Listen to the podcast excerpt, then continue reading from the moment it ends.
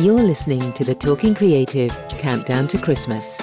One voiceover gift every single day until the big day. If you make videos, ads, audiobooks, or anything with a voiceover, then this is the podcast for you. Let's make voiceovers better. Let's start talking creative.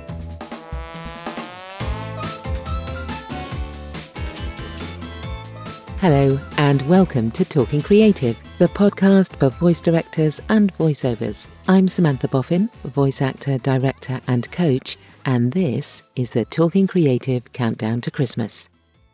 I've been doing an improv class every Wednesday for nearly five years. It started as a fun kind of thing to do, and it got me out once a week with a bunch of people who I pretty much already knew. I thought it would be a useful thing to do for the character side of voiceover work, you know, the sort of gaming, ADR, audio drama side, and it really has been. It's been great for that sort of thing. But what I wasn't expecting was that it has helped me in loads of other ways too. So, the kind of stuff that you do in an improv class encourages you to do things that help you generally in your business. Things like being responsive and in the moment. Generally, this is not just in the class. Building rapport with people more quickly. The other improv actors, yes, while we're actually doing classes, but it also has had an effect outside of the group too, particularly when I'm meeting new people. And it's really helped me to be more adaptable, so thinking on my feet seems a lot easier now than it did back before I started doing the class. And actually, that bit of it has been one of the major benefits. It has helped me to flex when things don't necessarily go my way, because things are rarely perfect. So, how has a little improv class on a Wednesday night done this?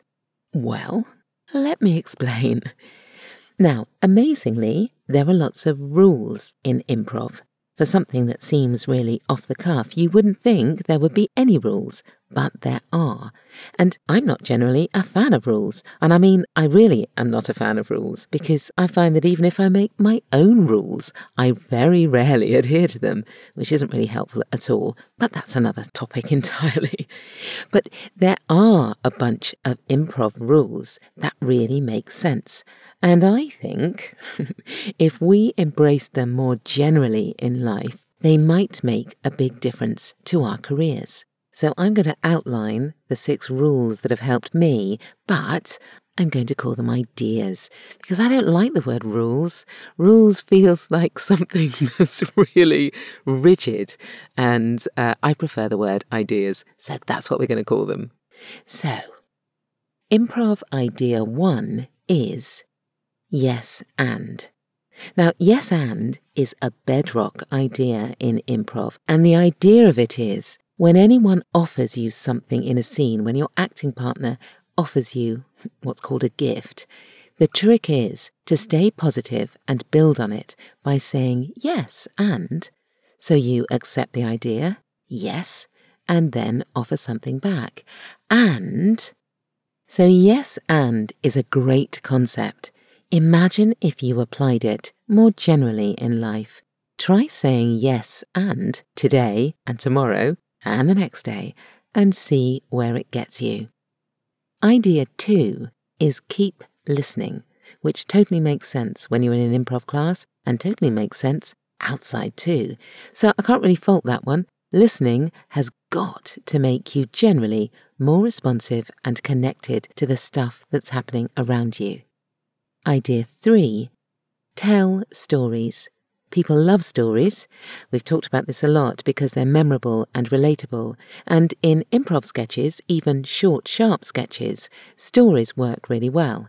Now, I spoke about this really recently in one of the other Countdown to Christmas episodes. And of course, storytelling, by the very nature of the fact that uh, we are voiceovers, is what we tend to do habitually. So, telling stories is a great improv idea.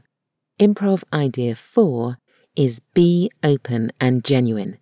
Again, this feels like a bit of a no brainer because closed and false is really not a great look and isn't going to help you anywhere, either in class or in life.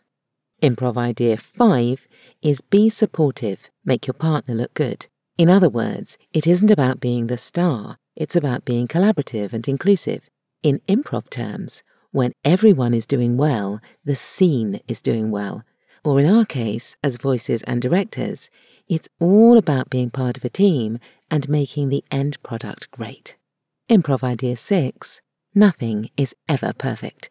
Nothing ever is perfect in an improv scene. Sometimes things work brilliantly, but usually only in parts, and there are many, many times when it all falls apart fine style. But accepting that means that you can quickly reset and move on without getting hung up on all the stuff that bombed. So there we are. Ideas that I have learned from improv that have made me better at running my life and my own business and being more connected generally. Yes, and keep listening, tell stories, be open and genuine, be supportive, and remember that nothing is perfect. Thank you so much for listening to this, oof, 18th episode of the Talking Creative Countdown to Christmas. There are only six more sleeps to go. Woohoo! So I hope you'll join me tomorrow for another one. Thank you so much for listening. Bye. Thanks for listening to the Talking Creative Countdown to Christmas. If you enjoyed it, do leave a review on Apple Podcasts or share the episode on social media so other people like you can make voiceovers better. And don't forget, you can head over to talkingcreative.co.uk for the whole series.